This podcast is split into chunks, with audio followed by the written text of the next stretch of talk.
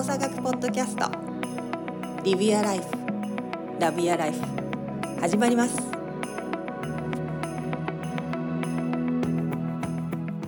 フランスは、えっと、にはくしたのよな、えっとうん、移動の関係で、はいはい、だからあの他の国に比べると他の国全部いっぱくずつやったんやけど、うん、あ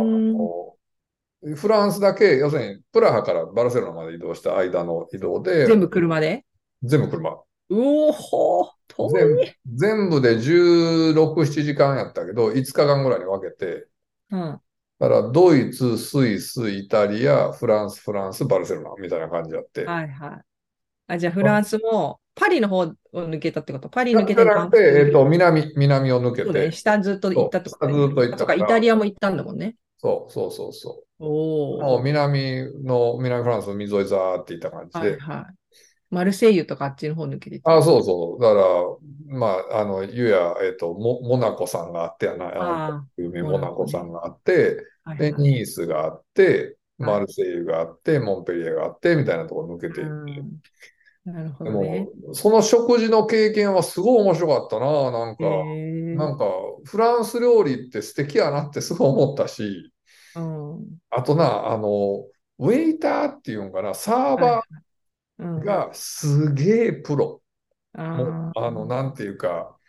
ちゃんとなんかこうしてる感っていうか、うん、サブじゃないね全然もう、うん、な, なんかなんて言ったらメインやし、うん、だから向こうってあのそういうウェイターの学校があるよな専門学校は、うんうん、そうそうこっちってシェフのさ料理の専門学校とかってアメリカもあるし日本もあるけど、うん、ウェイターの専門学校がやっぱあるから、うん、そうだコンシェルジュとかもそうだよねホテルのね、うん、なんかあそうなん全部あるじゃん。フランスかフランスかイギリスかなんかにそのマスターになるためにそういう学校みたいなのあるよね。いやだからなんかすごいすごいその経験は面白かったよ、うん、楽しかったし。そう考えるとなんかサービス業の地位って全然違うんだろうなと思うよね。ああ、そうね、そうね。日本だとなんか飲食、まあもちろんその飲食もいろんなレベルがあるかもしれないけど、まあもちろんね、アメあの他の国でもフランスでもいろんなレベルというか、こう業態が飲食もあるだろうけど、なんかちょっとこう、なんだろう、業種としてはさ、なんとなくこう、もしあの上下関係を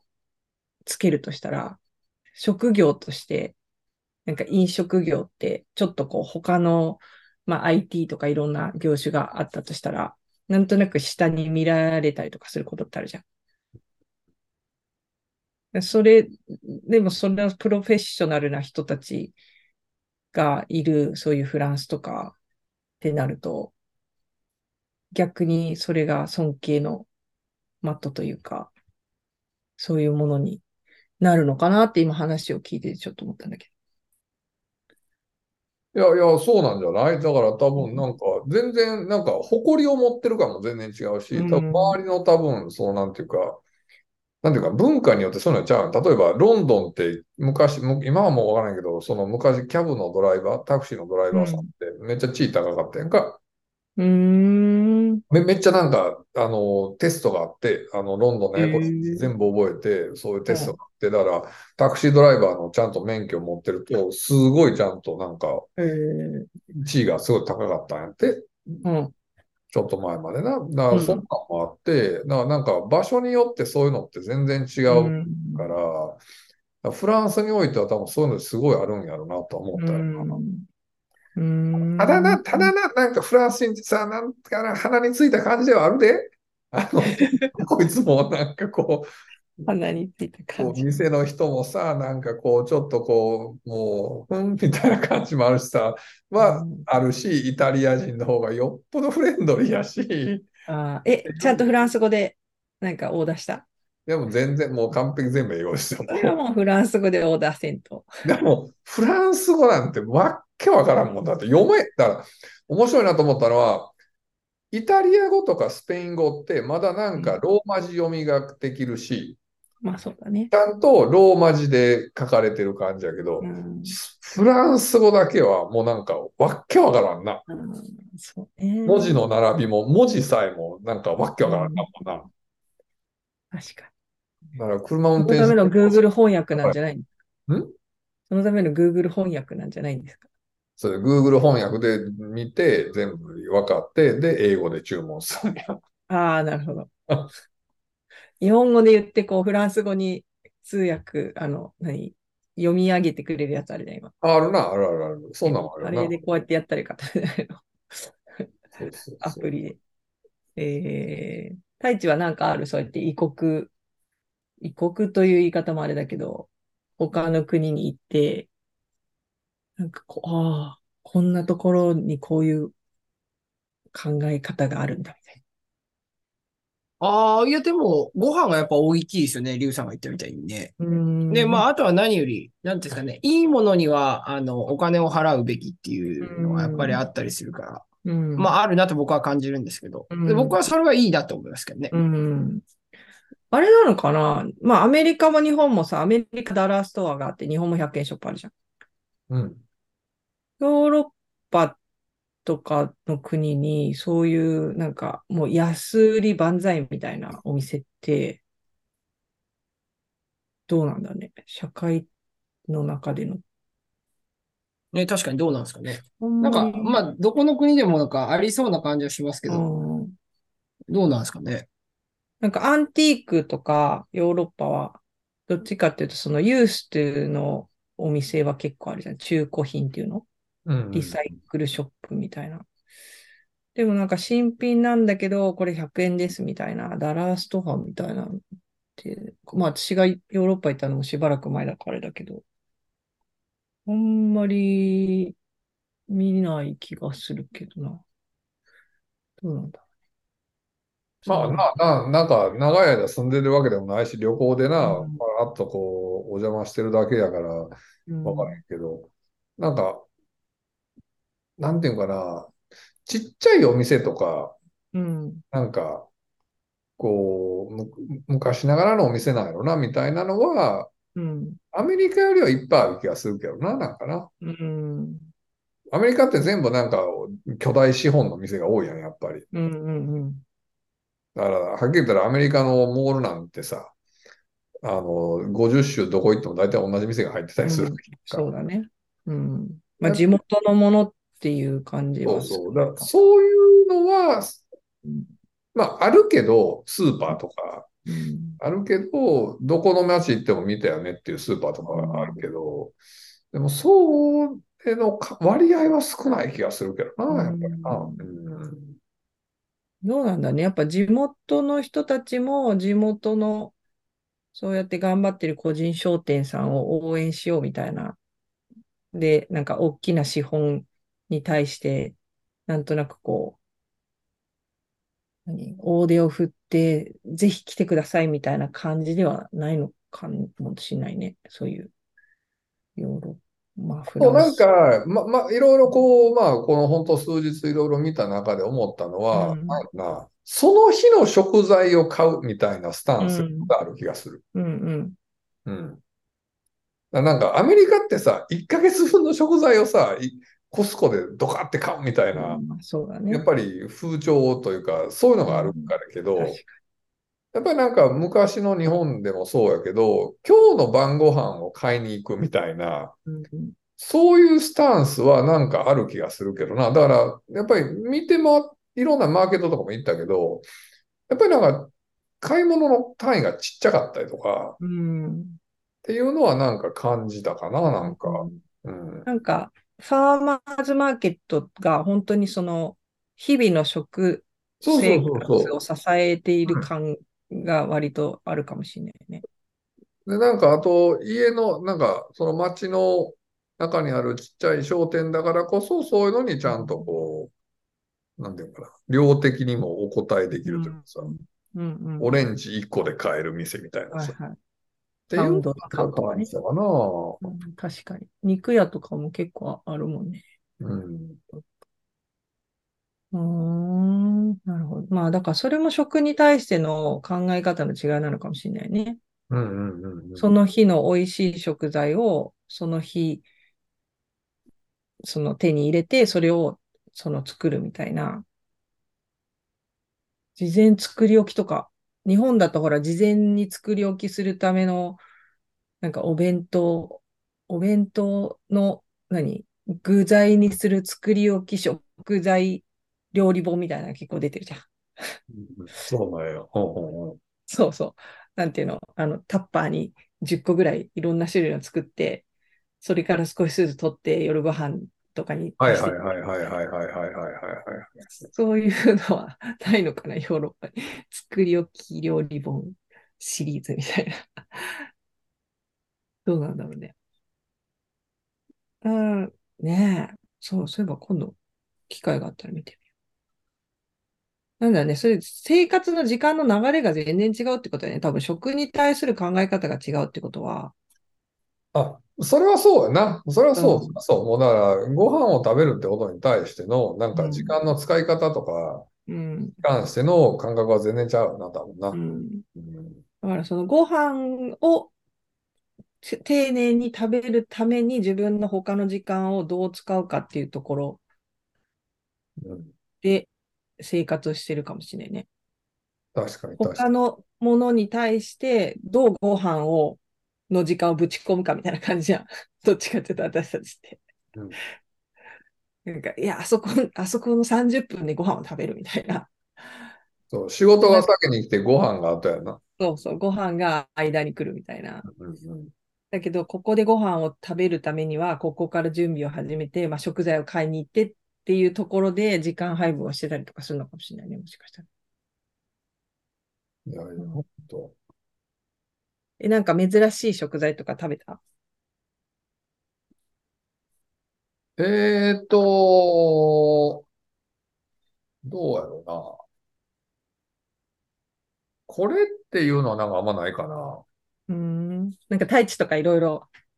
不思議なもの食べてそうだけど、ブラジル行ったり、カンボジア行ったり、なんか他の国行ったりして。そう、うん、そうですね。結構でも口に合わないことが多いですけどね。口に合わない。そう。え、そ、何？素材の味じゃなくて、その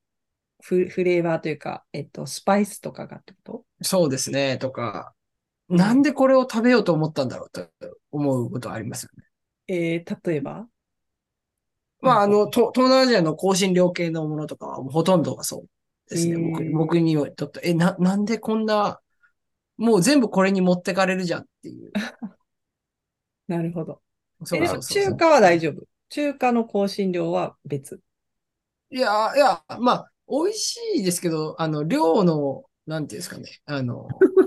これが美味しいっていう量、そう、量を超えてる気はしますけどね。ああ。なるほど。そうそうそうそう。な、なんでこん、こんな入れるんだろうなとか、はすごい思います。うん、でもやっぱ、あの、国によって、物に対する、うん、まあ、食事の話のあれですけど、まあ、うん、物に対する、うん、なんていうんですかね。価値の捉え方っていうのはやっぱ結構違ったりはするかなっていうふうに思ったりするんで、うん、日本だとくそほど高いのに、なんかあの、ゴミみたいに扱われてるとか、海外だと、全然あるとは思う。そうそうそう。だから、あとまあフルーツとか、全然違うじゃないですか。うん、値段も違う。値段も違ったりするんで、そういうのはなんかすごい違うなっていうのは回るとは思いますけどね。うん。まあ現地で取れてるかどうかっていうのも大きいのかもしれないけどね。うんうんうん。うん、そう。だからまああの、まあ、総じて思うのは、いろいろ回ってみて、僕も感じますけど、まあ、高いいいものにはちゃんとお金を払おうと思うんで、僕も今、うん、あのそのお金を払うことに対して抵抗がなさすぎてるんで、うん、まあ、逆に良くないのかなと思ってはいるんですけど。うん言ってみたい。お金を払うことに抵抗がない。いや、だから、いやいや、だから、大して稼いでないのに、お金を払うことに抵抗がないって思っちゃってるんで、うんうんうん、そう。いつも思うんですよね。例えば、日本とか、あの、生活してて、その、給与も上がんないとか、たまにあるわけじゃないですか、今。うんうん、え、でも、その解決策って、自分にできる解決策って何っていうふうには思っちゃうんですよね。うん、え、僕は逆に使うことだとそれが思ってるんで、うん、そうだね。もう、それしか、それしか、うん、それが一番、あの手っ取り早くできることかなっていうふうには思いますね。本当、うん、結構矛盾なんですよね。うん、給あのし給与を上げてくれだけど、えー、お金は あ, あんまりだからこそ節約するって結構大きく大きな目で見るとそれで矛盾だと思ってるんで、うんうん、そうなんです。まさにまさに。そうで、あと隣のね芝は絶対青く見えるんでね。うん、海外行ってこの文化がいいって言って、あの海外にも現地の人からするといやいや そ, それはその面であって他の面もあるみたいな、いくらでもあるんで、そんな、うん、そうそう、まあ、隣の芝はね絶対青く見えちゃうからところは、うん、みんな思ってるっていうところはね、そういうところは思いますね。うん、そうだよね。あ、なんかその行った時にどっちがいい悪いじゃなくて、なんかその違いを違うってことを純粋に楽しめるといいなと思うよね。うん、海外とかそういうとこ行くとね、本当に。なんかなんでその違いができてるんだろうって考える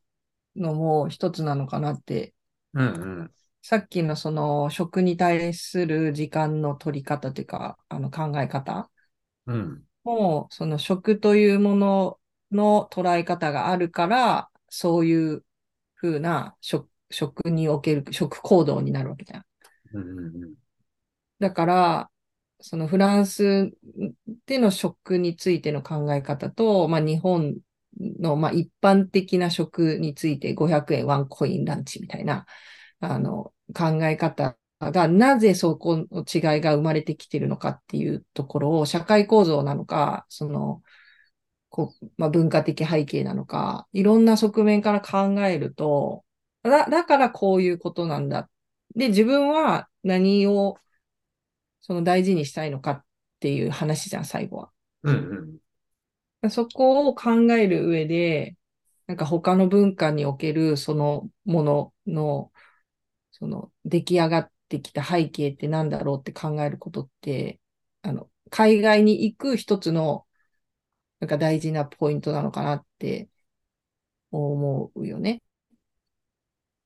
楽しめるポイントよね、本当そういうのに目を向けて、うん、まあ、海外だけじゃなくて、その、他の、日本でも他の地域、うんうんうん、とかもそうだけど、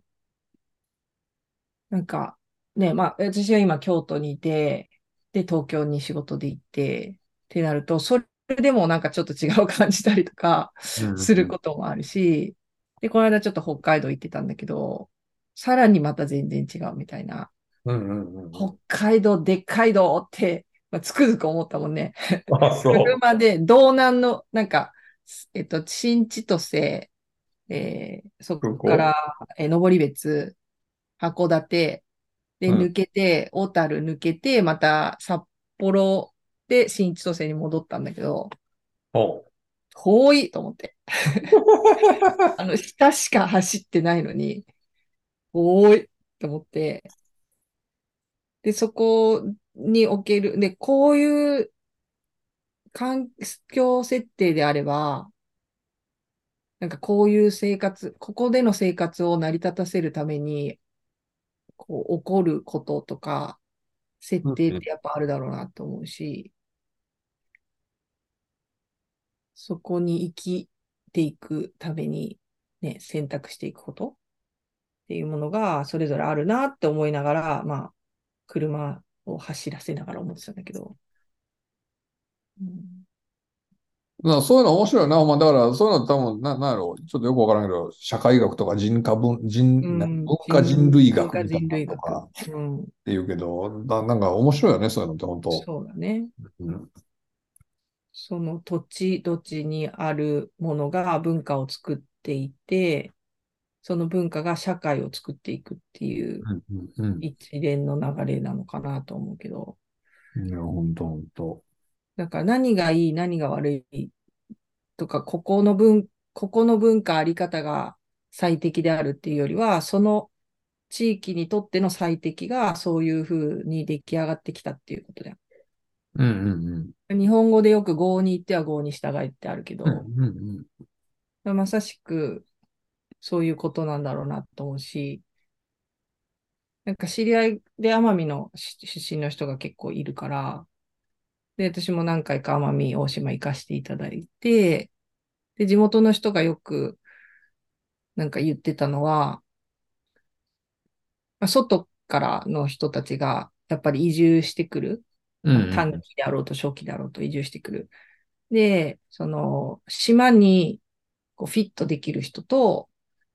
島に居つけなくてやっぱり出てっちゃう人とがやっぱりいると一定数、うんうん、もちろん。で、多分その島に居つけない人たちっていうのはその島の文化に馴染もうとしない人がやっぱり多くて、で奄美なんてやっぱお祭りがあったり、そのいろんなしきたりがあったりするけど、うん、そういうものに参加をしようとしなかったり、そういうものに理解を、まあ参加しなくとも理解を示すような姿勢が見れなかったりすると、やっぱ居づらくなるから、うん、まあ、また出ていっちゃうっていう話を島の人たちがしてて、自分はその土地、脈々と引き継がれていたその土地に入らせてもらってるっていう認識を持てるかどうかなのかなっていうのが あ, あるんだなって。で、今回、まあ、りゅうくんが、そのいろんな国を転々とした中で、りゅうくんとその家族が楽しめる一つのキーっていうのは、その土地に自分たちが入らせてもらって、うん、その土地にあるものを自分たちもその形でエンジョイをしようっていう形が取れたから、なんか楽しかったって言えるのかなっていう、ね。いや、それはほんまそうやと思うで。なんか、だから、ゆやさ、にしゅうかんぐらい味噌汁と米ないわけよ。だから家帰ってきたらまず白米と味噌汁をまず作ったし、やっぱり、でやっぱうまいなって言って食ってた。朝げと夕げは持っていかなかった。そうそう。ってなんとかを考えたときに、それはさ、そのなんか、その、そこのそれを楽しんでみるっていうスタンス、うんうん、っていうのは結構明確に持って、だから多分自分の中で、うん、その無意識的にだろうと意識的にだろうと、うん、それはやっぱり楽しむためにはやっぱすごい大事だなと思うし、そうじゃないと、うん、あの そ, そ, そんなとこに行った結果なんかやっぱり味噌汁食べたいなって言ってもじゃ、じゃあええやんみたいな話になるやん、うんうん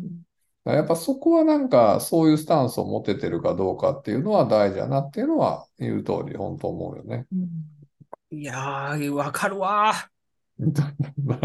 僕そういう場面そういう場面でね味噌汁飲みたいとかっていう人しばきたくなるんですよね。お前調子乗んなよとお前調子乗んなよと思っていやちゃうやろうがお前って思っちゃうタイプ。ちゃうやろっていうのは思うよね。そうそうそうニコニコはニコニコはしてるんですけど内心こいつ芝居だろうかなと思う時あるんだね。えあのしょ醤油をあの持ち運びの醤油をかけるっていうのはどうですか。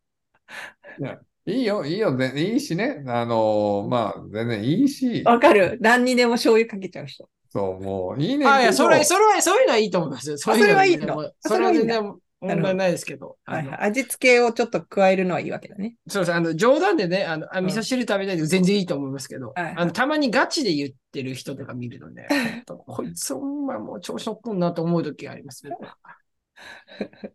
なるほどね。よくわかる。わかります。わかる。ね。まあなんか今その瞬間のその場所を楽しむ努力みたいなのが大事だなと思うよね。うんうん、ないものこれがないあれがないこうしたいっていうのも大事やけど。うんなんかまずその瞬間その場所をいかに楽しむかっていうことがあった上でっていうのは前提として持ってないとしんどいかなっていうのはちょっと思うよね。うん、そうだね。いやわかるわ。全部に通じますよねそれね。うん。すごくわかる。うん、あの解決策のないミーティングとかもそうですもん。あのミーティングしてあのもうあのなんていうんですか傷の舐め合いみたいになってあの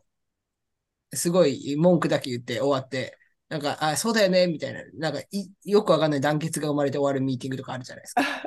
マジくだらねえなって思っちゃうんで、あの、えー、何かない中でどうにかして、できる努力しろよって思っちゃうタイプなんで、そうね、そう何にでも通じると思います。うん。本当そうよ。そこにあるもので、どれだけ楽しめるかというか、どれだけ工夫できるかっていう部分。そうなんですよ、大事。そうそううんね、結局それって捉え方としてな、なんやろ、ないこととか不便なこと面白いなとかチャレンジだなって楽しいなって思えるのか、ないは最悪やと思うかだけやから、うん、そこそう結局こっち側の捉え方だけやから、うん、そこはね、マジ無人島、無人島でいっしゅうかんぐらいサバイバルしてこいって思いますよね。うんない中で、Amazon 頼むんだと思う。そうきょ、ない中で極限のところで生きてこいって思います。うん、ね、本当ね。まあ、ただ一点言えることは、携帯なくて Google マップがない時代は皆さんどうやって海外旅行してたんだろうなっていうのはめっちゃ思ったけどな、ほんまに。いやもう地図をひたすら読みましたよ。ほんまにすごいなと思った、その頃の人って。もう地球の歩き方様々ですよ。そう、もうね、もう、もうそれに関してはね、もうなんかもう、もう想像を絶したね、話ね。だってみっつぐらい地図持ってたもん。そまあ、日本の地球の歩き方みたいなやつと、あと地元でもう手に入るやつ。うん、分かるよ、分かる。やっぱこう書いてあることが違うじゃん。うん、日本向けの、日本人の観光ブックとして出してある地図と、地元の人が観光として作ってる地図と、で地元の人がまあ普段なんかの時に使う地図みたいなのって、やっぱちょっとずつ違うから、ポイントが。で、道も書いてある道があるのとないのとかもあるじゃん。うん、だから、大概みっつぐらい違う種類の地図持って、でそのみっつをこう見比べながら歩いてたもんね。そうそう。だからそんなことやってたやん。だからその時代ってさ、うん、道間違えてわけわからんところに出るなんて当たり前でさ、はいはい、なんかこう、うちゃーみたいなさ、ね、予定とは全く違うことが起きるのが当たり前だったことを、やっぱりそうやって Google マップさんみたいなもう完璧にちゃんと思ったところに初めてのところでも連れてってくれるようなものができたからこそ、そのなんか失敗というか間違いみたいなのを楽しめなくなっちゃうっていうのがちょっと残念やなっていうのは思ったよな、うん。なんか予期せぬ出会いは減るかもしれないね。そうそうそう。うん、だって私もなんか今日、今回もあの北海道で旅しながら、まあ、私助手席だったけど、あの、先々タグ付けとか検索してさ、何があるかとかさ、あ、こんな感じなんだみたいな、もう全部事前にさ、美味しそうなとことかな、リビューとか見てな、どこで、そうそう、まあ、全部な、うん。そう、なんか、そういう感じだったから、なんか、あー、あーみたいな、思いつつも、もう時間の、あのロスをしたくないからさ、できるだけ無駄のないようにみたいな感じの旅だったもんね。無駄がある旅をしよう、みんな。そう、ね、無駄をね、人生における無駄をね、いかに楽しめるかどうかが、ね、人生をどう豊かにするかの一番のキーやと思うで、うん、そうだね、効率あ、コスパ、タイパばっかりじゃダメだよね。うん、そうね、まあ、その、ね、今、本当いろんなことが動き出してというか、海外旅行に行く人とか、国内旅行に行ったりとか、あのちょっと会えてなかったお友達に会いに行ったりとか家族に会いに行ったりとかっていうあの人たちが一気に増えてきてるのかなって思うんですけど、長いことこう一箇所にとどまる時間がコロナのねあの関係で多かったここさんねんぐらいだったのかなと思うんですけども、その分こう自分のルーティンだったり自分のなんだろうな見, 見方、ものの見方、捉え方が固定化しちゃってる可能性もあるので、ちょっと外に行った時に、自分のいつもの考え方とかものの見方ではない姿勢で、その土地、その場、その人と時間を過ごせると、あの、また新しい発見だったり、楽しい、楽しみと思えること、楽しいと思えることがまた見つかるんじゃないかなと思うので、ぜひ、あの、どこか、普段とは違う場所に行くときには、ちょっとだけいつもの自分を置い、置いといて、新たな気持ちで物を見る、物を体験するっていう気持ちで行っていただけるといいんじゃないかなと思います。